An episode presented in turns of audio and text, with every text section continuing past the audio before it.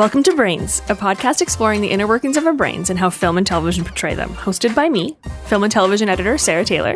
And by me, writer director Heather Taylor. Before we begin, we want to acknowledge that the lands from which we recorded this podcast are part of territories that have long served as a gathering place for diverse Indigenous peoples. And we are thankful, as guests on this land, to be able to live, work, and gather here. On today's episode, we'll be talking about multiple sclerosis with disabled writer and speaker Erin Heyneman. We'll discuss how MS presents, the impact of her diagnosis as a teenager, how a major flare up and its aftermath affected her life, and the importance of disability representation. Before we go into our interview, we wanted to share a little promo from the folks at the Reframables podcast. I'm Nat. And I'm back. Two very different sisters who try to reorient life through the stories we tell. We call it reframing. Sometimes we do it through conversations, just the two of us. And sometimes we bring in artists, thinkers, and creators to help us along. Always, we like to leave you with some new reframable to chew on. As we work through life's big and small stuff together. You can find Reframables on any platform you listen to podcasts on or follow them at Reframables across any and all social media platforms. A quick reminder to our listeners that this interview should not be taken as medical advice and it's for informational purposes only. Because everyone's brain is different, please consult your healthcare professional if you have any questions. And now, Erin.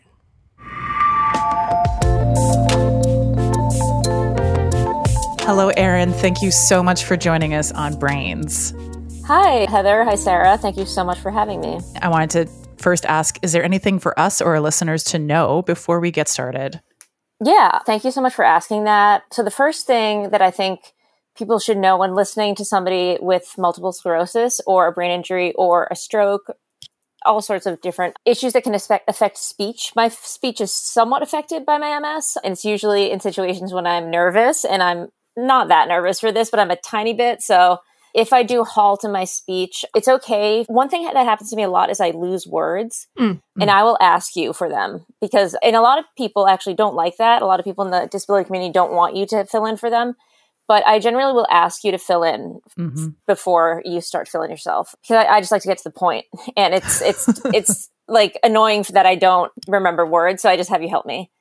And I want to say thank you so much for sending me the um, questions in advance because that's something that's an accommodation for people with disabilities, all sorts of disabilities, not just, you know, a, a neuro- neurological disability. And even like employers doing interviews, that could be an accommodation that you ask hmm. for.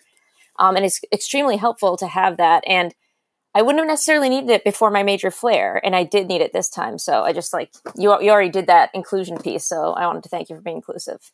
Well, I'm that's great. So glad. Yes. Yeah we just like to also be very prepared. so, yeah. but I'm glad that it works on on both sides of things, and so we appreciate that a lot. Yeah, and so will the listeners. if if you're listening and you employ anyone, consider offering these accommodations. Yeah, I never thought about it as an interview thing, but I think that's brilliant. And why put somebody on the spot when they're already nervous or you don't know what's going on, right? Like, I think that's a really valid mm-hmm. thing to think about. And I, I feel like you're going to give us lots of things to think about in this interview. So let's start it off with tell us a little bit about yourself. Who are you? okay, hi.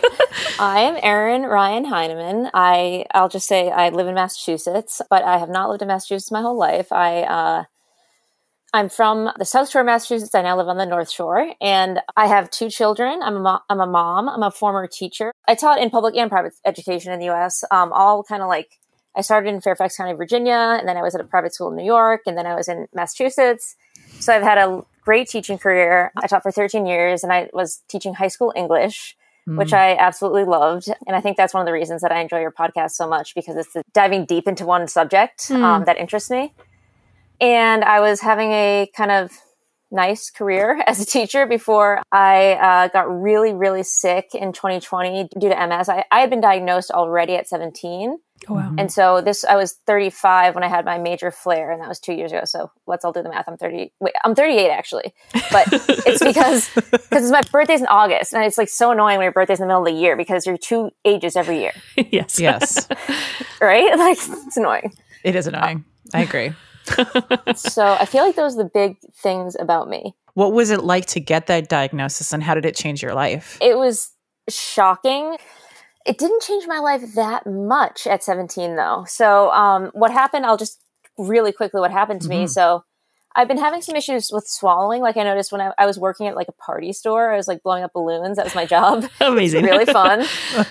Best job ever. Um, and I realized that I would, I would eat the Starburst on break. like we would just eat all the candy. and I was having a lot of trouble just like swallowing specifically Starburst. And I was like, oh, that's weird. And I would just so I would just take a drink and it would be e- easier to swallow. And then I stopped eating it for a little while. But then at the same time, I started to have something in my left eye, um, and it was almost unnoticeable for the first like couple days. And then I really started to notice it. And the way I describe it, this is actually called optic neuritis. I did not know that at the time. But the way that I, I describe the feeling of optic neuritis, which might be helpful to listeners actually that are thinking about MS as a diagnosis, is I describe my optic neuritis feeling as like it's you know tissue paper that you put in like gifts or gift bags. Yeah. Okay, so picture a piece of like dark gray or black tissue paper, and you put like one one piece over your eye, over one eye. Mhm. On one day, and then the next day you put another piece. The next day another piece. Mm. The Oh, next wow. day another piece. And so for like a week, two weeks, it got progressively worse. And all, and by the end of the two weeks, I could barely see out of my left eye. I was I was definitely functionally blind. I could not drive. I was a senior in high school, so Oh, I like was doing all those things that seniors in high school do. I had to stop playing tennis because my depth perception was totally gone. And those were the things I cared about. Those are the things that were I was worried about when I had that diagnosis. Like I can't play tennis anymore. My parents, I mean, were concerned, and so they took me to the eye doctor. Mhm. Um, I had told them about the swelling thing too, but they just wanted to, we just didn't know where to go, right? Yeah. Like my my mom's mom, my maternal grandmother did have multiple sclerosis, but nobody thought about it because I was so young mhm. Hmm. and that's this was in 2002 so they took me to the eye doctor and um they they shined a light into my eye. And apparently with optic neuritis they shined the light into, into my pupil. And with normal people it obviously gets small your pupil gets tiny when you shine Mhm. a light into it because there's light and like it does it wants to like reject that light. It's too much light. But for me it would get tiny for a second and then it would explode to like the size of my whole iris. Wow. And they called in other people from the from the um ophthalmologist place and they were like look at this. This is the this is like a, a, a classic case of optic, optic neuritis. And i was like excited to be like a medical like thing but then they were like no you, ha- you have to go to see a neurologist right away. Oh wow. and, yeah i had an mri first then i went to the neurologist and based on my mri and all and the symptoms that i had had i got diagnosed. And i remember being it being really strange. I went with my mom and then my dad came and i was like why is dad here Mm. and so I didn't, my parents didn't really tell me what I was going in for and I and I you know I can't even really describe what I mean being 17 you're not thinking about things like this Of course not. Yeah. and so I, I was shocked for that reason and then on the way home they were talking about I remember the drive home we were talking about how my grandmother had MS and I was like I didn't even know Nana had MS Hmm. I really didn't really didn't hadn't like thought about it. Um, she had passed away when I was nine from something totally different, and so, but I do remember her, you know, needing to like rest a lot, but that's about Mm. it. hmm hmm So that's how I was diagnosed, and it was surprising and shocking. when we talked um, in advance of this interview, you did say that you know you kind of started to progress your life quicker, like you started to do things and want to do Mm. everything now. Yeah. So how did it change your timeline in terms of how you were thinking about things? Hundred percent. I was already a kind of go-getter kid. I wanted to go to school in Washington D.C. I, went- I ended up going to George Washington, George Washington University, and so I was had been applying for colleges, and, and you know, my everybody like my parents and, and just people in my life were like, well, you should really stay close to home in Massachusetts because who knows what's going to happen with your. Mm-hmm. MS? And I was like, exactly. Yeah. Who knows what's going to mm-hmm. happen? I, that's why I need to go there. That's why I need to do these things that I really want to do because it, it almost felt like I like a ticking like a ticker started at that Mhm, time at that mm-hmm. moment. And every time throughout that throughout like the I guess 18 years that followed, every single decision that I made, I think, was in some way um, affected by my knowledge that like it it's probably going to get worse. I studied abroad when I was in college. I've traveled, been to Europe, into like places I might not have I might not have done those things if I had not known, I guess. Mhm, mhm. Um, even getting married and having kids, I was certain um, that like I like I wanted to have kids young. And when I met my husband Peter, um, he's he's about almost ten years older than me, and so he was at that stage in his life too, Mm. where it was not a weird thing for me to say that. He was like, "Oh yeah, I'm ready to settle down too." Great, and like, great, let's go. yeah and like i mean every time I did something, like because I was worried about time, it was like the right choice because then I have like two wonderful kids and they're eight and six. I don't think there's any way I would have been able to have children after the after my flare. Mm. Um, I mean, I guess I, I probably could have, but it was just the right choice to mm-hmm. to do everything a little quicker. You know, for people who are listening, what is MS and yeah. how does it present? Yeah, so multiple scler- sclerosis, so it means many scars. Mm, essentially, mm, okay. it's like the it's scars in your scar tissue in your brain, and that happens because when usually it's when a virus invades the body, the coating around the neurons is called the myelin sheath. Mm-hmm and it's a fatty coating that like helps signals to send to each other quickly you know within mm-hmm. like uh, we're talking like fractions of a 2nd mm-hmm. right. um, and when a virus enters the body when in people with ms and i have to give a shout out to uh, the this podcast will kill you because i i learned I knew all this about MS, but mm-hmm. I mean, listening to their episode about MS um, just gave me a much better understanding of of my own disease, and mm-hmm. that was mm-hmm. extremely helpful. So, when a virus enters the body, your immune system, so it's an autoimmune, MS is an autoimmune condition. That means your immune system is affected somehow. So my immune system, when I, when I got a virus, let's say at some point, it flipped a switch kind of, and that turned on MS mm, for me. Okay. Mm-hmm. There's no real rhyme or reason to when the MS is, when I'm going to have a flare, although it's like usually stress, they say, really mm-hmm. does affect every time I've ever had a flare, it's I've been in a stressful situation right. before mm. that, and I think that's true for a lot of people. So uh, when you're under stress, when you have MS, and what happens is your immune system begins to think that your the the coating, the myelin sheath, those cells that make that up are in fact an invading virus. Oh, okay. And so they start to destroy them. Mm. Sometimes they like go wild and really cut into them, and, and that's actually what happened to me with my mm. major flare. So I had several like minor flares throughout the years, including like it's always my left side. But um, I had my left hand. I was like one time I was mashing the keyboard instead of typing, and mm. I was mm. it, it, it took several months to come on, and then I got steroids for that, and that did help. After that has happened, and and your body has decided, okay, actually that's not an invading virus. We don't need to like keep attacking that. What ends up happening is, is scar tissue builds up okay. right where the thing had been, you know, eaten away. And so you can see that on MRI. It, it on MRI it shows up pretty clearly. You've got a lot mm-hmm. of scar tissue in your brain, mm. and so that's and so. But you know, it's interesting because some people that have MS have MRIs it littered with lesions, and they I won't say normal. I'll say like because I don't I don't want to be ableist, but they're living the life of, of a not disabled person. Right. They're mm-hmm. they're not living a life of disability. They're not experiencing tons of disability. And there can be people with maybe one or two lesions that experience great disability. Mm-hmm. So there's a scale for it's called the EDSS, I think. It's a scale for the level of disability with MS. Mm, okay. Many people have a hard time getting diagnosed because a lot of doctors take sort of a wait and see approach. Mm. Ooh, I, f- I see you've been having this, and you do have one thing that looks concerning on your MRI, but we're just going to w- wait it out. But at least when I was diagnosed 20 years ago, the thinking at that time was if they're showing strong signs of MS, which I was, yeah. Mm-hmm. then we need to get on medication right away, which I did.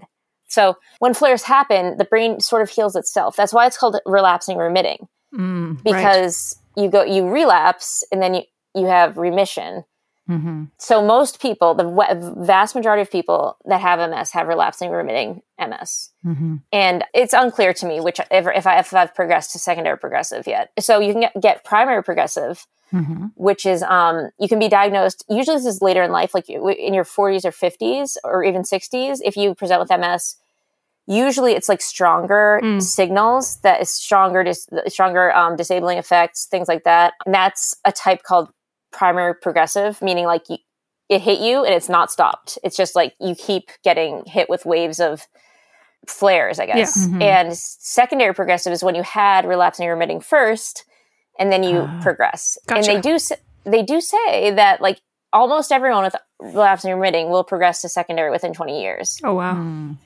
You've mentioned your major flare up a few times. Can you tell us what is that? What happened? Yeah. So what happened to me, I'll tell you first that what happened to me is called a stroke mimicking flare. It's also known as a catastrophic flare. It's stroke mimicking because normally with MS, what happens is that what I explained to you before, like over time, couple weeks, couple months, things will start to tingle, feel weird, and then you'll go to your doctor. You'll say, "Hey, I think I'm having a flare." They'll get you on steroids, and that's kind of like how MS goes. Oh, okay, yeah. But for me, a stroke mimicking flares, which are I want to say they're extremely rare, so I don't Mm-hmm. want to don't want to make anyone scared, but Mhm. it, it was a really rare occurrence. A stroke mimicking flare mimics a stroke in almost every way, including the fact that it happens quickly. Oh, okay. So it was like six hours Wow. between when I started. I noticed I was wear- I always wear glasses. Um, I just got my eyes checked like six months before, and I noticed with my glasses on, we were driving down um, to see my parents in Cape Cod, and I noticed that I couldn't read the street signs really well, and I was Mm. like, "That is really strange." Hmm. And I just chalked it up to being tired. And then when I got there, I was I was had to write down like the dinner orders for people, and I started to write it down, and I couldn't write. I was writing. I was trying to physically trying to write, and nothing. It was all looking just like squiggles. Okay, Mm. Yeah. So knowing I had MS for that length of time, I knew I had MS since I was 17. So the first thought was, this is an MS flare. Mm-hmm. Right. And thank God it was, because if it was a stroke, I would have been very dumb in not getting help right away, immediate, right? So I didn't get immediate help. I waited. And so we said, oh, well, I'll, I said, I'll take a nap. You guys, you know, go hang out and I'm just going to take a nap, right? And I, so I did that. And when I woke up, um, I didn't know it, but uh, the whole left side of my body from like shoulders to like my, to my toes had gone completely paralyzed, become completely paralyzed Wow. so I was on a bed and I like kind of swung my body over to stand up. Mhm. And so putting both feet on the ground and having one foot be totally like not supporting me, I just fell like kind of timber to the ground. Wow. And I and I hit my head extremely hard on the way down on my dresser. So I had a concussion as well Oh, at the very same time, like a re- pretty severe concussion at the very same time Mm-hmm. oh my goodness. so that is that's what happened my husband took me to the hospital we didn't even call an ambulance because we all know about my ms and so we just Mhm. kind of we all just have this like mindset of like okay it's ms like ms is not an emergency Mm. right except when it is kind of Yeah. Yeah. so yeah i was i feel like i i was not keeping up on my ms knowledge throughout the years enough um, i wish i Mm. had done that so i was hospitalized for a month it was during 2020 it was during um beginning of the pandemic Oh, I wow. want to yeah so it was in um june of 2020 I went to spaulding rehabilitation hospital which is i mean i can't say enough things about how incredible they were and Mm. how incredible the, they have been throughout Mm. i still go back to the hospitals for checkups and I, that was two and a half years ago Oh wow. That's great. yeah, I'm still seeing them for my shoulder, everything. Um, so Spaulding is amazing. They break it to you very lightly how long you're going to be there because my husband and I were both in. We were very much in denial when it when I even got to the hospital the first time. I mean, to the first hospital because we were supposed to be visiting my parents with my kids, and like we were like, okay, so we'll be out of here by like Tuesday, I think. I just it was so hard to believe that when this is happening to a person, I guess that they must break it to you very sh- softly that you're going to be hospitalized for quite a while. Yeah. I remember them coming into my room and saying, "Okay, tomorrow we're going to talk about your discharge plan." And I was just like, "Okay, why can't we talk about it now?" And so they, yeah, and so then they said that that they expected me to be there for four weeks, and this is what I could expect with MS flares. The main, there's no cure for MS, and there's also no treatment. So Hmm. every drug is preventative. Okay. So Okay. when you have a flare, like I'm describing, but the only treatment that most doctors give is steroids. okay. Okay. So I was on a five day course of intravenous steroids. Wow. I don't know if it, have you either of you ever been on steroids before? I Yes. haven't, but Heather has. Yeah. I have. Yeah, it, I mean, I felt like I was out of my mind. I felt like I wasn't even in my, my own mind. I was just like, if someone mentioned the word child, I would just start like wailing because I was so upset to be at, like because my kids couldn't visit. Yeah. So Yeah. Mm. because of COVID. So I was just like, I was just distraught. And I think that was mostly due to the steroids, but also knowing later what happened to me and having concussion, post concussion system symptoms like even five months later, I think it Mhm. was also because of the concussion. And I had something called pseudobulbar, pseudobulbar affect as well for a few months. What is that? Pseudobulbar affect is rare. Um, it ha- can happen with MS, it can, but it can really happen with any neurological condition. And really, it's a psychiatric condition. I've heard of it described as sort of like what the Joker in the oh, okay. that in the DC universe has. Like, actually, I had a phone call with my doctor today who described it as emotional incontinence, which I thought that was really funny. I was like, that's, I like that better actually. Yeah, that's a good way to describe it. affect sounds terrifying. Yes. so you act differently in social situations. And also, if you find something sad, you can't stop crying. Mm, Mm. okay. And also, if something's funny, you laugh inappropriately, even if it's not that funny at all. Even if you just hear a word a funny way, Yeah. you might just start like hysterically laughing and really not be able to stop. So that happened to me a couple times. Like I couldn't breathe. It was scary. Like Wow. it was, yeah. But when I got home from the hospital, I remember we watched the movie Homeward Bound with the dogs Yeah. and the cat, like Yeah. that have voices. yeah. Yeah. And it was a family movie. We were trying to like, you know, deal with me being home and being different and being, you know, it was, we were trying to put all the pieces together. And when Chance, the part at the end when Chance comes over the hill and he's like, everyone thought he was gone for, and Yeah. then like he's okay, and he comes over and, and the cat is like, yo, Chance. And like, I, I was, I was wailing. Oh. Like it was, it was so loud. Like it was very loud. And I really scared my kids. Like, they, and my kids won't let us watch that movie Oh. ever again Oh, no. like I really scared them. That also just kind of goes into the fact that like the flare affected my entire life. I basically consider my life now before. I mean, every, kind of, it's weird because everybody does this, Yeah. but yeah. I consider my life before my flare, Yeah. before June 2020, and then after. Right. Mm. So it was a major traumatic event.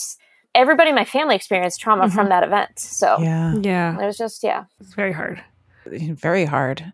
And Yeah. so, what were some of the key things, you know, both I think positive and negative, that impacted your recovery after that flare up and when you came home?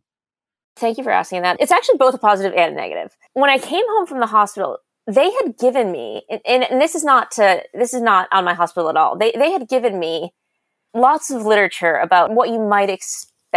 This is merely because I had a stroke mimicking flare that is extremely rare. Mm-hmm. So there's not a lot, even clinicians don't know how to really help you that much because they're like, is it stroke? Is it stroke stuff that's going to help you? Is it, you know, so I found out really, really quickly that I was going to have to do a lot of the learning myself. Mm-hmm. Mm-hmm. And I was going to have to take a, ownership of my, my recovery. I didn't realize how much it would be like entirely like self ownership, but I did Mhm. like, I did feel very strongly that I could get better. So this is one of the positives. So when I was in the hospital, before before I came home, I, I was searching. I mean, this is an ungoogleable thing. Like you cannot Google. I had su- I, I had an MS flare that made me paralyzed. It's just you'll find one, two articles, maybe one first person narration thing, and it's just it was impossible at that time to find Mm. information. Yeah. So like I am a true millennial and like child of the internet, and I just I just went sleuthing. What happened to me with MS in, in this rare flare is like it actually is very um, universal to anyone who's had an injury to their brain. So TBI, concussion, stroke, anything that anyone who's had a brain injury can probably relate. I just searched. Um, Instagram was the Facebook was that was was helpful because I was already in a group for people with MS that are like about my age. Mhm. Mm-hmm. I remember one day in the hospital, I, I just wrote a post, and the post was something like, Hey, I just experienced this thing. I'm in the hospital. I'm paralyzed on one side. Um, has this happened to anyone?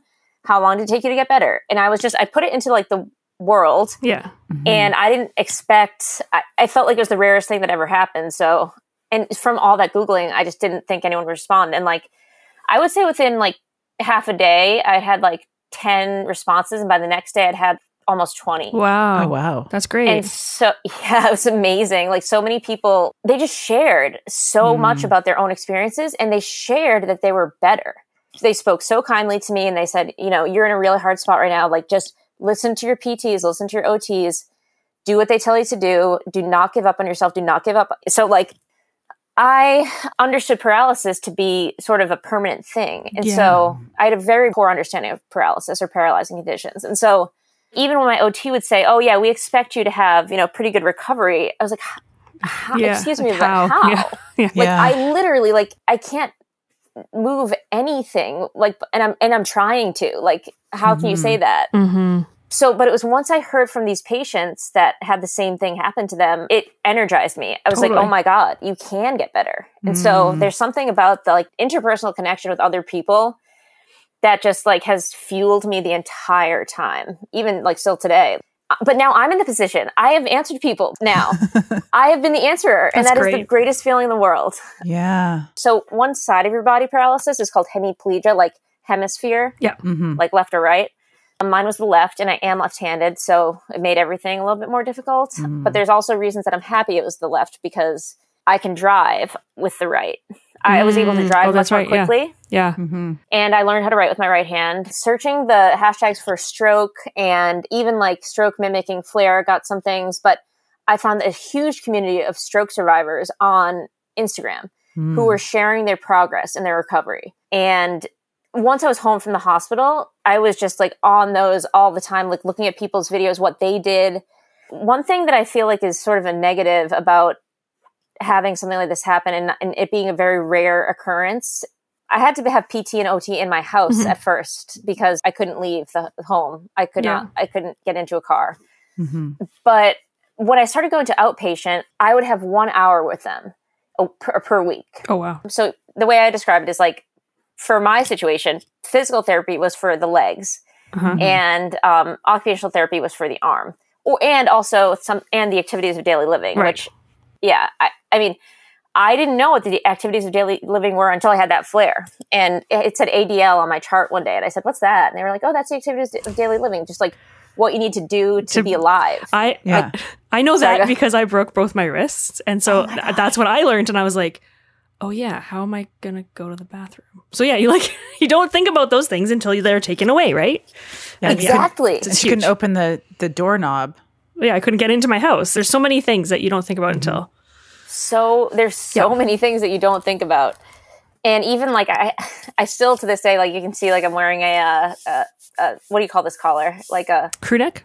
crew neck Yeah. i i remember you know t- when i was in occupational therapy trying to put on shirts with having one arm just completely completely limp Mm-hmm. they forced me to do that every day and it, it sounds like i don't mean that in the sense that like they were being too hard on me i mean like it, it was correct to do that so they had me put on my own clothes every day and learn how to do it because there's no guarantee that I would get my arm back, right? Yeah. And so they had to teach me how to do it. And so uh, my uh, husband brought a ton of V-neck shirts that were like very large, so that so that it'd be easier for me to just kind of like fall into them a little bit. Mm-hmm. And to this day, I will not wear a V-neck, Mm, like never Nope. again, kind of. that's fair. I think how you're contributing to back to the community, like sharing your story, writing about your story, advocating for disability. I think what you're doing is amazing. FYI. yeah, I think it's really great. Erin is on TikTok and and well all the platforms really. You really do talk a lot about what you're experiencing and also just talking about what's happening in the media and really contributing to giving a first person perspective to an area that we don't get to hear a lot about. Yeah. Yeah. Yeah. Thank you, because like that's literally. I mean, I remember being in the hospital and thinking, if I get through this, if I survive, if I don't get COVID because Oh, of yeah, this, kidding. and, like, you know, and, you know, so there's always that specter over me. So I just remember thinking, like, if I survive and make it home, and COVID doesn't kill everyone, that's what that was what I was thinking at that time. Yeah. We were all thinking Um, that, I think, at that time. Yeah. I felt that like I had had a missed opportunity like for myself and not researching my own condition more when I was when I was for the ages of 17 to 35 I didn't once look into it I was too too busy I guess I was angry at myself for that I Mm. really was and so I thought in the hospital like I need to like reach people Hmm. who this might have happened to. Um, and, and it took a while for me to even like really put that together. The first thing that I did was start a TikTok account because Instagram had helped me so much. And I just really liked the TikTok platform. Like I liked the Mhm. video editing better on TikTok Yeah. and it was just nicer. And I felt like I could be more creative with it. And so I've had that for, I mean, almost two years now, I think, um, Mm. which is wild because it's a pretty young platform. And I share, uh, I, I intended to share more like regularly about it and more about like, this is how I got better because I thought I was getting better. It turns out that I actually wasn't. So I had all these dreams when I was in the hospital. It's like, I'm going to make, I'm going to make sure that like I write a book and everybody knows about like what happens and how I got better, how I, how I did it because once I had the the idea in my head that I was going to get better, it was almost like a self fulfilling prophecy. I've never gone after anything harder than I did Hmm. my recovery. Mm. For many months, I was like, "Yeah, I'm doing it. I'm getting better. I need to Mhm. tell people about it." And, and so I cringe sometimes when I look back at things that I wrote or what I said to people or did because I, a lot of it was based on internalized ableism. So I was in a wheelchair at one point, and then I was not in a wheelchair. I was using a walker at one point. Now, now I, I don't, but I still do use it sometimes because it's it's really helpful to have a you know a, a seat sometimes. Yeah, yeah. Yeah. But I bought into the, into what society sells us about like getting better health wise means like physically looking physically being physically better. Right. And so mm-hmm.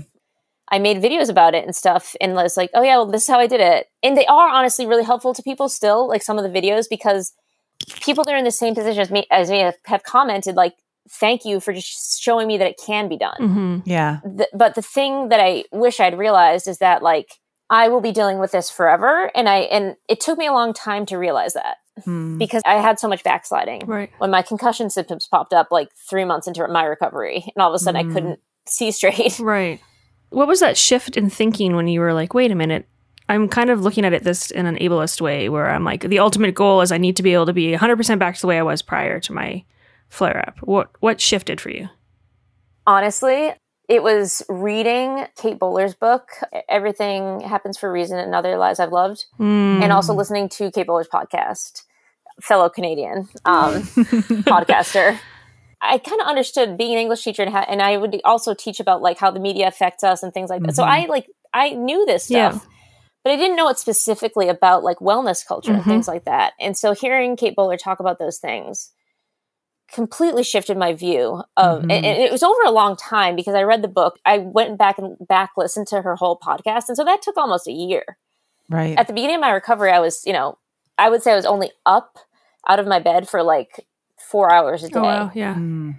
And then like increasingly it got, you know, I could be up more and more until like now I'm, I'm, I pr- pretty much I'm up as everyone else is up, Mhm. you know? Yeah. But it was listening to Kate Bowler's podcast and um, reading what she's put out and then sort of listening to the disability community as well on Twitter, on Instagram, on TikTok and, and looking into disability studies. Yeah. And I mean, Mhm. I was, I was literally teaching at the time of my flare, like uh, the different lenses that you can apply to literature, like uh, a Marxist lens or a, um, you know, uh, a feminist lens, Mhm. right? And I didn't realize that you could apply a disability Yeah, lens yeah. Mhm. to things. And so it's taken a long time. I can still fall into the trap of, you know, ableist beliefs. So this is the thing though, with MS and with multi, I, and it's not specifically just MS, but because MS is such a strange, dis- strange disease that like you get, you have a flare, but then you get better. Right, yeah. Mhm. And all, you don't usually have to even do anything to get better. It just happens automatically.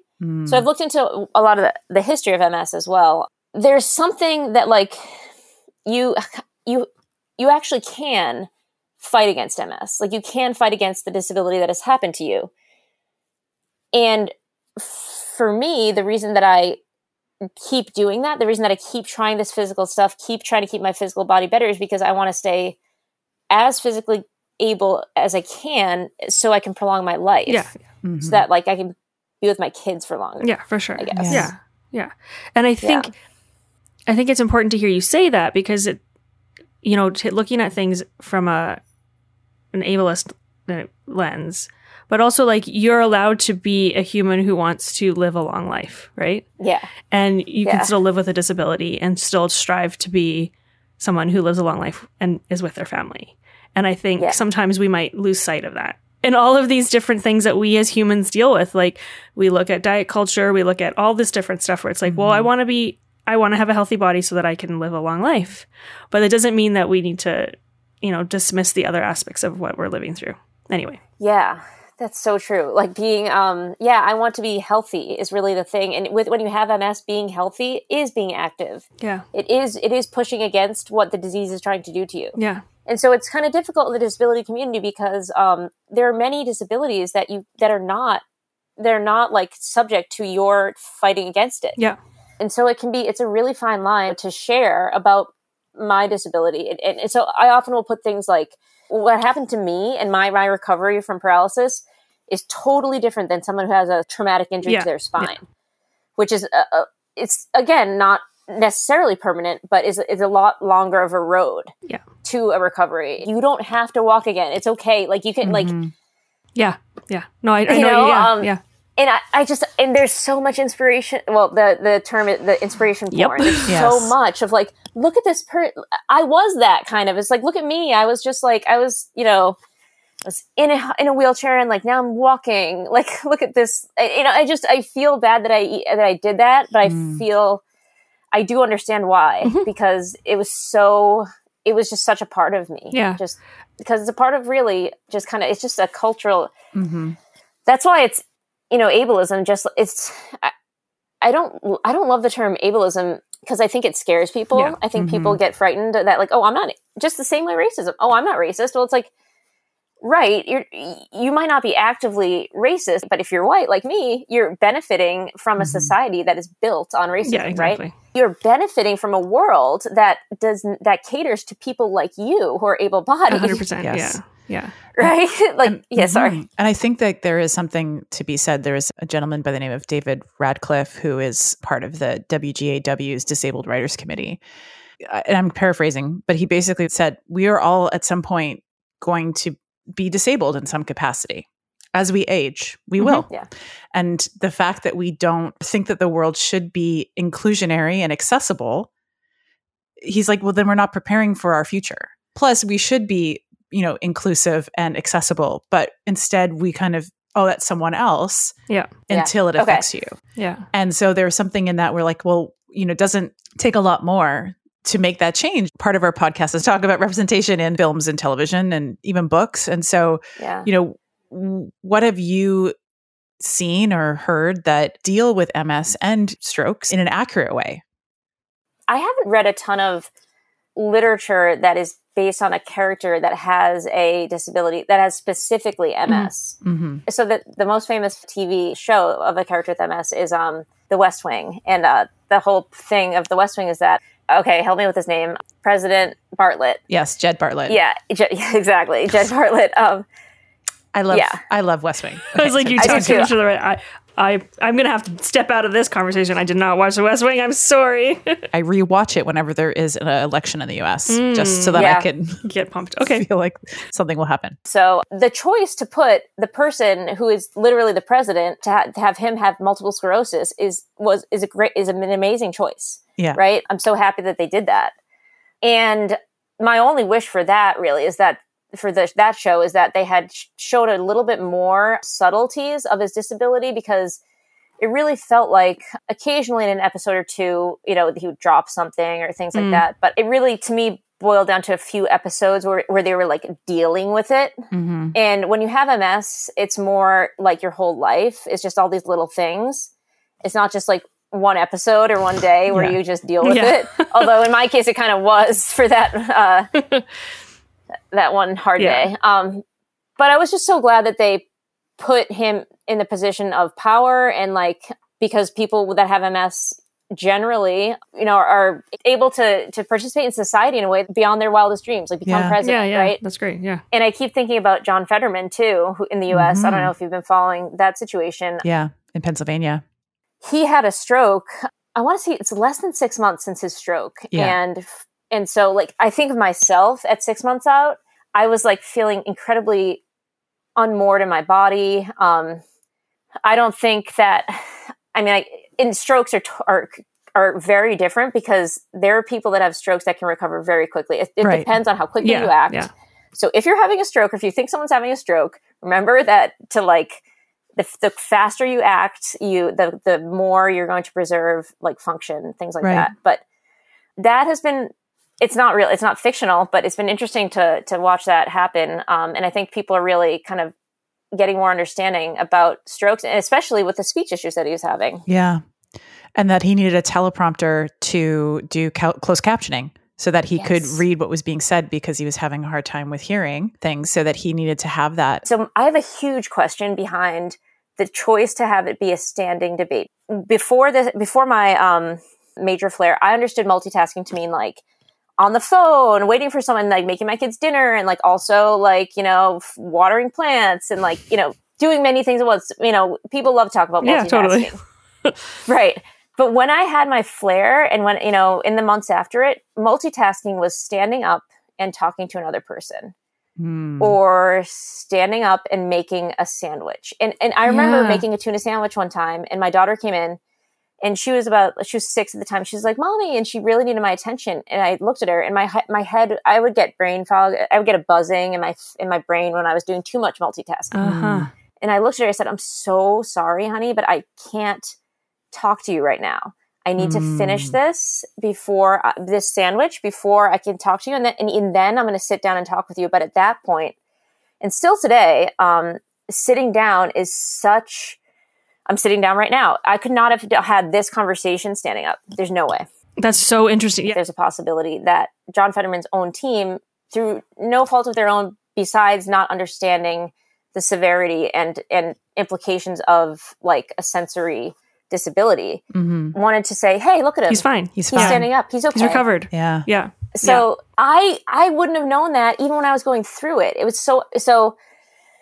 This is all happening to him and his family and his team at one time, right? And so Mhm. there, so when this happens to somebody, like to anyone, it happens to their whole family, their whole circle, Yeah. and so you all learn Mhm, at the same mhm. time because it's the type of thing that we don't like. We had said before, it's not something that we talk about very much at all. Yeah. Yeah. But we need to start to be aware of, or at least like ask those questions of how do you work in your most optimal Yes. way? Yeah. And that's to me the question that we need to ask everybody Yeah. so that it doesn't fall on the person who is disabled to have to always ask for like ask for things and to ask for inclusion, but that we create spaces that just inherently are built for inclusion. That they are like, okay, what is useful for everyone? So maybe you have to leave for childcare at 4 p.m. And so we can only work till 4 p.m. Maybe you need an environment that doesn't have bright overhead lights. I prefer no neon lights over my head. I will like live through it, but I work better when it's Yeah. not so bright and garish. Same. Yeah. I just know that that's going to help me. And there's all these little things that actually don't create a lot of cost or a lot of there's not a lot of difficulty in it. Very it's simple. just asking the question. And I think that Yeah. we need to start to ask the question more.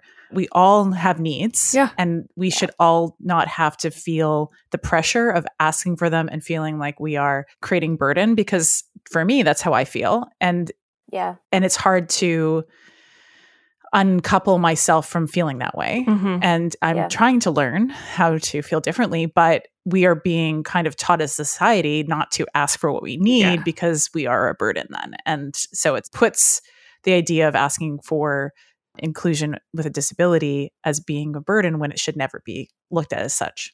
it's reminding me of the idea that like so in teaching i was always a fan of universal design for learning. Universal design for learning is simply the concept that like you can create lessons that are differentiated in all different ways. So there's there's visual for visual stuff for visual learners auditory learners uh, hands-on learners. Every student should be able to access the content and it's the same thing with universal design for spaces Mm. that are public spaces um, right? And we can i would consider so many things the, the public space right? Yeah. one of the most like i guess universal tools like accessibility tools. So so many things in just like modern day culture are somewhat poo pooed what i'm thinking about is um cut up gross cut up fruits in the fruit section of the grocery store. And i've heard those m- people made fun of those for like oh so lazy. It's like why would you need that and i mean i i do not cook anymore re- for any in real any real way. Um and so like whenever i bring something to an event it's never homemade. And i and i do feel like this kind of i still feel like this pressure that like oh i'm not being a good enough mom to my kids because i can't make any homemade food. But one of the things that is like the most vital design choice that is and tool is is literally the pop socket On the back of your phone. Yeah. this creates accessibility because I for very for you know let's say six weeks longer than that because I you know it didn't come back all at once. I could only use my phone one handed, um, and my phone's unwieldy. It's big. It's one of those big Apple phones. So it's like, but because of that, I could access all those message boards and all those Facebook places and like get that you know. So like accessibility is like so beautiful when it works. You were asking about like more things in the media that portray MS and things like so honestly the the what i've found is the most helpful is to watch actual people that have ms display their ms and um the first place like that i would start with that is actually the podcast i mentioned which is called this podcast will kill you and it's a scary name. But um the, on that ms episode they talked a lot about the history of ms people have been getting ms since there's a saint in the 1400s that like she, she, she, was called the skating saint and she'd fall while she was skating all the time and then like then she was better and so like because she was healed right like then people would go to her to be to be oh, healed oh cool. Kind of, that's kind of that's kind of cool. Oh, interesting. She had remitting and re- yeah. reoccurring and reemitting MS. Yeah. yeah. So, so, but they told me about this guy that wrote they're the first um, written history. The first, this is a, I'll hold it up. It's called the Journal of a Disappointed Man, mm-hmm. and uh, the Journal of a Disappointed Man. I can I cannot think of a better title for something written by somebody with MS. And this is, I think it's 18, uh, it's in the 1800s, late 1800s, and um, it's just his diary. He expected it to be published posthumously, and it was. I was simply blown away by how closely his symptoms mimicked my and his feelings too. He said like, "Oh, damn it." He says one one entry says like, "Damn it, damn it, damn it. I can't write. Oh. I just want to feel a pen again." Oh. He didn't have a typewriter, so like, right, yeah. like, right. Mm-hmm.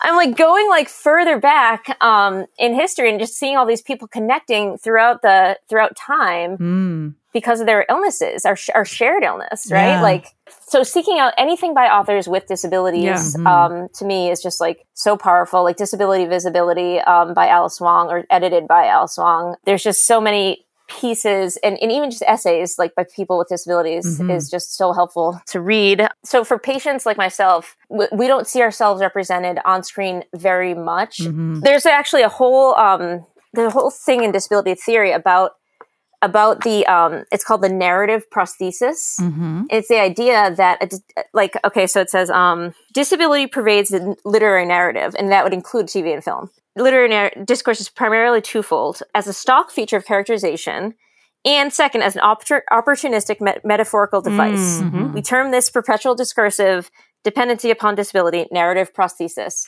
So it's the idea that the the Disney villain has a wonky eye yeah. and the other villain uses a wheelchair and or alternatively that the heroine is in distress because she's weak mm-hmm. and you know it's this this concept of like so it's in a t- so disability actually features in prom not not prominently it features as a tool mm. in many narratives including film and television yeah or or that thing that inspiration porn of you know, we talked about where they get better and it's miracle and isn't this wonderful and that now they're now they can walk. They again. are, and I'm going to say this quote unquote normal again because yeah, that is that's what the they're. Yeah. That's the message yeah. they're sharing. Yeah.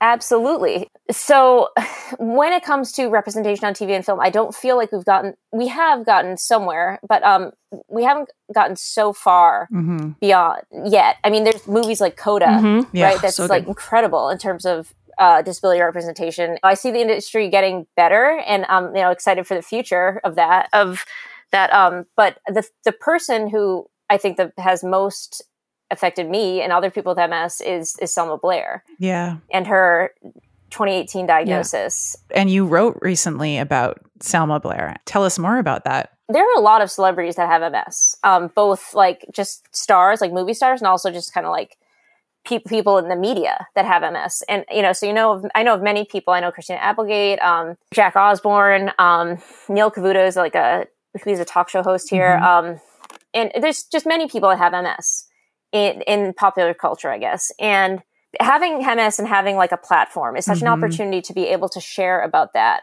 Um, and I, I had not seen somebody, somebody actually go through with that and really, use their platform to showcase the specifics. Right. I've never seen it. And, and once I saw Selma Blair's document, so the documentary that she did before, that she did is called um, Introducing Selma Blair. And Rachel Fleit is the person who um, who mm-hmm. directed mm-hmm. it. And Rachel Fleit herself has a chronic illness. The choices that f- the director Fleit makes in that film are so were so just like it was like soothing mm. to watch it for me. Mm. Selma Blair must have obviously gave permission for this, right? So she she is was included in this too, like showed herself in these moments that many people would think of as weakness. It shows the fear that she has about some of the treatments she was taking because she did get a, a pretty experimental treatment that involved like getting a uh, chemotherapy and so she got really weak and really thin and I've gotten really weak and really, really thin um, unintentionally, and I know what that's like. Mm-hmm. I know what it's like for people to say you look amazing, and mm. I'm like, I'm extremely sick. Mm-hmm. Just seeing all of that is just was incredible for me. And so my parents have been Dancing with the Stars fans probably for all 31 seasons. Like they're super fans. And so they were the ones that told me that she was going to be on it on, and I was like, well, I'm going to watch this. I'm definitely watching it. Um, and so I actually started writing my piece at the beginning of the show. She's on this live show, again, not being able to speak because she just danced, not being able to, you know, um, I see her arm flailing a lot. To see somebody else whose arm flails, I just like, I just want to hug her because like my arm just does whatever it wants. I have the same spasticity that she has. And like one, there's one point, um, during the show where like her, her dance partner, Sasha Farber says like, oh, well, we're going to need to work on, we're to need to work on that knee, knee flexion or something. I was like, oh my God. Like, I was like, this man doesn't even know what he's talking about. Like, that's the most difficult thing for me. Yeah. And most people that have had like uh, something called foot drop, mm-hmm. and it, it, it it's called foot drop. It shouldn't be. It should be called foot not lift up because because the problem is not your foot is dropping. The problem is that you you kind of like do slam your foot down, but that's not the problem. The problem is that when you go into the swing phase, you can't lift your foot up fast enough to, to clear like a curb I see. or oh, anything. Yeah. So you trip. Um, and that is actually all controlled weirdly in your knee mm. area. So so when he said that about like, oh, we need to work on our knees, I was like, like, dude, like, good luck because that is the hardest thing. Like, you just told her like to do the hardest thing possible. Mm-hmm. mm-hmm. I just knew I had to write about it. It never ever seemed to me that she was doing it to be inspiration porn. Yeah. Oh, yeah. To me, and and that's really hard to do. It's yeah. really hard to be a celebrity, to be somebody coming back from an illness or or being in the middle of an illness, and and really not have like people would say to her, "You're such an inspiration." or on the show and but she did not like it it didn't seem to me ever that she was kind of going for that and the fact that she left the show because of her bones because of her the, the chemotherapy she had gotten mm. right so she wasn't able to continue when she when she left the show i was more shocked than anyone uh, no sorry i wasn't more shocked than anyone. I was just like of course she's leaving the show. Of course she is.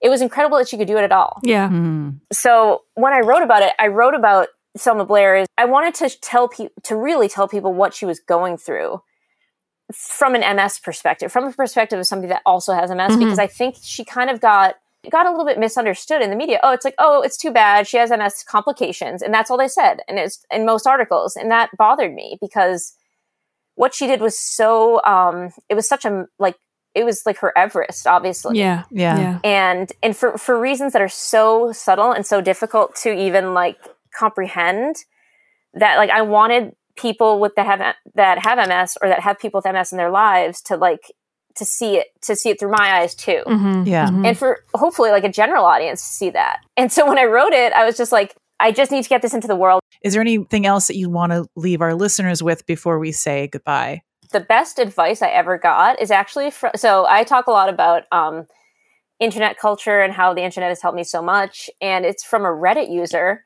um, who posted it, and they and they posted it a couple years ago on the on, on the on the MS sub, and it says uh, it she they posted um, the best advice I ever received, and they were like, someone when I was first diagnosed years ago, they told this to me, and I'm posting it here for you, and I saved it, and um, the, their Reddit username, I'll give them credit, is ECA ECA Maintenant, so they're clearly like French or French Canadian or something. It. It's like a yeah, so um this is the quote. It's only give to ms the bare minimum. If ms takes your foot let it go. But don't give it your joy as a bonus. And that's like oh. yeah like i love that that's such hard advice to follow and the like the resources like i would say number one is um join your community join communities online mm-hmm. to the extent possible and share and, and even if you don't even if you don't feel comfortable sharing just like search and read and you're going to find so many people that have experienced the same thing as you, which like it, that was like that's been my lifeline. Yeah. Um, and the other thing is uh, just a ton of my, a ton of my physical recovery actually. I had to use I used resources like YouTube, and there's this one physical therapist on YouTube. I'm I'm saying this because she I know she's accredited because she actually went to Spaulding. She worked, started at Spaulding where I went. Oh, um, nice. yeah, and her name is Dr. Tara Tobias, and uh, her I guess her business name is Rehab HQ. Um, and she is amazing for all types of brain injury re- rehab. So physical rehabilitation from brain injury of all types. And I can't tell you how many times I've watched her videos over and over because she explains things so well. And the part problem for me, I needed I I needed to understand everything about why why it was happening to me and how I could make it fix it. And she does that. So Dr. Tara Tobias on YouTube and very and, and on Instagram as well. Disability visibility is a really good hashtag, mm-hmm. as well as um, hashtag crip the vote. It's really just for anybody with a disability or, or discussing disability. Because mm-hmm. mm-hmm. this, I mean, all politics is local and all politics is local to your body too, mm. as we now know, mm. I, as we have known forever. But really, yeah. disability community has known that for a long yeah. time. And most policy decisions are affect people with disabilities out you know more than more than they affect anyone else so those two hashtags have been really incredibly helpful for me and okay so i'm on pretty much every social media channel, and my name is Erin Ryan. Hey, like H E Y, like hey, what's up? um, hey, so Erin Ryan Hey on like TikTok and also on Instagram and also on Twitter. But yeah, I'm on Medium. That's my Medium name too. Okay, cool. Yeah. Just thank you so much for taking the time to talk with us today, for, you know, reaching out in the first place. I was so happy that you wanted to talk with us. So thank you. Oh my God. Yes. Thank you. I really enjoyed speaking with Erin and getting even deeper insight to what MS is and how it shows up and how it affects people's lives. Mm-hmm. I didn't know much about MS until Selma Blair came out and started talking about it, and I saw all these different like symptoms that she was having, and like I and I started. I, I must have read. I started maybe I started like looking into it to understand what it actually is. And yeah, man, I'm so glad that Erin is out here in the world sharing her story I think she's going to really affect a lot of people's lives. I think so too, because I think it's, you know, more common than we know or think about. Yeah. And it's so good to have that representation because even though chronic illnesses are all different, mm-hmm. to be able to have someone so visible with a chronic illness, this idea of like, I want to, you know, seeing that video well i'll put in the show notes i think there's like a video clip of just her last dance but also her talking to her dance partner about i need to be with my children i need to i have to choose who i yeah. can spend time with and i'd rather spend i need to spend time with my family yeah and making that choice and it's you know incredible to to sit and go okay what is my priority right now mm-hmm. Mm-hmm. and she's like i've been able to do this and it's really special and wonderful but it's hurting me and it's taking away from the rest of my life and my quality of life and yeah yeah felt empowering to see that and to see someone being so vulnerable and i think so representative of so many people who maybe feel unable to speak up when they need to take those breaks and totally to yeah. be kind to themselves because yeah. they're being told by society no you have to like push on and do well and get get better, get better. and i'm like there's a lot of things you never you can't get better from and then you just are and it's like how do you balance that? And there's a woman who was in my respectability lab and we had a call one day where they were we were going to talk and just catch up and she said well i can't attend because the day before she had gone trick-or-treating with her kids and she she's like i don't have the idea of spoons. I have no spoons left right? Like i mm, mm-hmm. I, I can't i can't do this tonight because i did that yesterday. Yeah. And i think it's like for us we're like oh no worries. Like that's totally cool. But that's because she, we're kind of a safe space for her to say that. And it mm-hmm. can be really difficult. Mm-hmm. and i've had that too where i'm having burnout because in you know my hyperactivity and my like whole being drives me to do more and more and more and more yeah yeah. that i don't want to tell people i just can't do something tonight. I just have to like i've been overstimulated and i need a break. And it's hard. You want to so basically like i just feel like i end up becoming it's like a string of lies, but not like big lies, but like, oh, you're like, oh, I have I'm, this thing. I have or, too much work. I often yeah. it will say, oh, work. I use work as an excuse all the time. So everyone's like, thing. oh, I'm so sorry. I know you're busy. I know you have work. And I'm like, uh, like I do yeah. have a lot of work and I do often do that. Or if I can't be with you, I can be alone with my computer because there's no, it's the simulation level is different. But yeah, yeah. Well, and I like, I know I have one friend that will actually utilize her mental health days at work. If she's starting to feel stressed or amazing. run down she'll take her mental health day. And that's like what they're there for she talks about it all the time. And i'm like oh, that's so amazing that yeah. well that her company allow like offers mental health days and that she's actually taking them and mm-hmm. allowing herself to have a recharge day. I as a freelancer do not allow myself to do those things. And i think i need to i'm, I'm learning to get better. I'm right. I'm talking with a new therapist and they're really good about asking me like is that something you have to do or is that something that your anxiety is telling you that you are responsible for? Yeah. I'm like becoming way more aware of how much I give that isn't expected of me. Yeah. Another thing we're working on is, you know, I, I check my email all the time. And I don't always respond to my email, but I'm always checking it, which means I'm always thinking about work or what's next to come. And so I've like kept, I was, I've been this past couple weeks been keeping track of how many times I check my email at night. And, and my therapist like, well, do you need to check it at all? I was like, no, probably not. Like nothing is pressing for me to respond to. Yeah. And so by not checking it, I'm noticing my anxiety level drop because I'm not constantly reactivated to think about all the things I need to do the next day, right? It's not the same as like having MS, but we do have to allow ourselves to take those times what's what's good for our bodies and our brains. But it's also that's part of your that's it is part of the disorder that you have Yeah. too that like exacerbates. I was watching something I often now get fed ADHD content all the time, which is fine by me. But one person said, think of your brain as your employee. And if you treated your employee like that, wouldn't they quit too? And this Yeah. idea of like, I'm like, oh yeah, I love it. taking breaks and, um, Yeah. you know, bringing donuts on Friday. I was like, oh yeah, Like, Like not letting your employees sleep. No, you Yeah. must you must read all the you must Yeah. make a list. and, Like, and no sleeping knowing- allowed. Yeah, exactly. It's been this real journey of exploring generalized anxiety disorder, which I never like. I was just officially diagnosed with it, so it's like this journey of like really understanding what it is and how much Mhm. anxiety is present in my life. Where I thought maybe it, you know, I That's thought how it is. it was. Yeah, I thought everybody felt that way, and I'm starting to learn like, oh, okay. So like this one interaction I might have had with somebody, I think about it for four days, where my husband would just like it happened and it'd be gone, right? Yes. So yeah, it's been a journey. this last few months has been a journey for me. Well, that's why like um often anxiety lives hand in hand with things like ADHD. Like I don't have anxiety, but I do have some rumination or Yeah.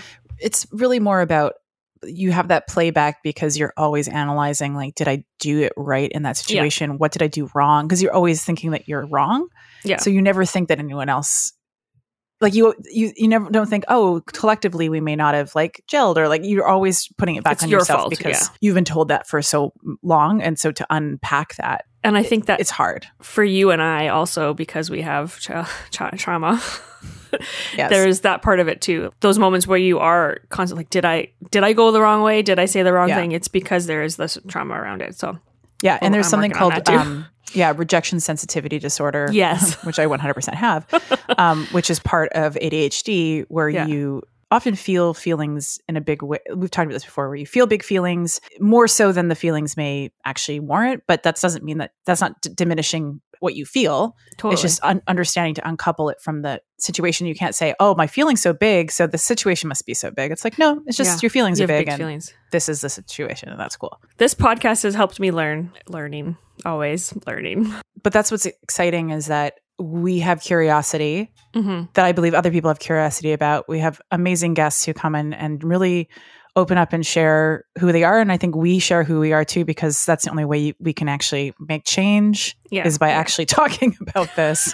oh my goodness, isn't that a surprise? And we didn't really talk about our, our one awesome thing, but my awesome thing is just the realization that it's important to surround yourself with people who kind of understand where you're coming from. Mhm. So people who have an understanding of wanting to create accessible and inclusive spaces. Mhm. Like I want to surround myself with people who also believe that. Totally. Yeah. And then when you encounter people who don't really understand and have never been curious about it, it can be feel really painful. It can feel embarrassing. I think just starting to come to light a l- more around disability and the variety of what disability means and that just because you have a disability doesn't mean you are you are incapable or that you are going to be more difficult or Yeah, you know all yeah. those things where you know having to stand up and say actually no like this is like yes you may need some accommodations but it doesn't mean that suddenly someone else is going to have to do so much more than you because you have a disability and that's Yeah. basically what i was confronted with with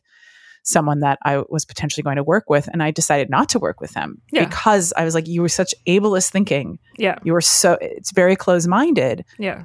and i'm like i can't associate myself with someone who thinks so little of me because I said the word disabled. Yeah, yeah. I I, I want to just go back to you saying the curiosity to to to learn. And I feel like once you start that education, if you choose to go and like you know investigate and start learning about diversity and inclusion and accessibility, you start to see how they all intersect. And like you once you learn one sort of, I guess concept or understanding of like what privilege means or whatever like whatever you've discovered, once you start opening that door, like this is what I found for myself. Once I started really further investigating, you know, my biases, I just got stuff quicker. It's always evolving. I think my my awesome thing. I can't share too much about it, but I'm working on a show right now that's going to be on CBC. And it's all about a group of friends with disabilities. And it's just like it's not inspirational porn. It's not like, oh, look what they can do. It's just about their lives. Having these stories out in the world is going to hopefully allow more people to be curious and to like understand differently and maybe make the door not so heavy at the cafe that has the nice ramp, you know? Like or maybe have the right button on the thing and Yeah. to really like do it not because they have to because there's like some sort of mandate that you have to fill in the the building code, but because it's a necessity for a lot of humans. It's impacting people. Yeah. For me, I'm just, you know, continually learning and wanting to learn. And I'm really grateful for those people who, like Erin, are being fairly vocal about what they are doing in their lives as they deal with different elements of their disability. I Mhm. think it's just helpful whether or not it's something I'm experiencing myself. we can all sort of connect by hearing Mhm. how somebody's journey is, Yeah. regardless of what you might be, you know, dealing with in your life. Like we, Yeah. It just these our stories are, are so impactful. So thank you, Erin, for for sharing and Yeah. and like letting us learn. And oh, I'm just so yeah, I'm so thankful for everybody that comes on here and shares shares who they are and what they do, and it's it's very very lovely. So on that note. We should let you all go. Thank you for listening to today's episode of Braaains. Braaains is hosted and produced by Heather and Sarah Taylor, mixed and mastered by Tony Bao, and additional editing by Blair Drover. Our theme song is by our little brother Deppisch, and our graphics were created by Perpetual Notion. If you like what you hear, please rate and review us and tell your friends to tune in. You can reach us on Instagram or Twitter at Braaains Podcast, spelled B R triple A I N S podcast. You can also go to our website at braaainspodcast.com, where you can contact us, subscribe, and find a little bit more about who we are and what we do. Until next time, I'm your host, Heather. And I'm your host, Sarah. Bye. Bye.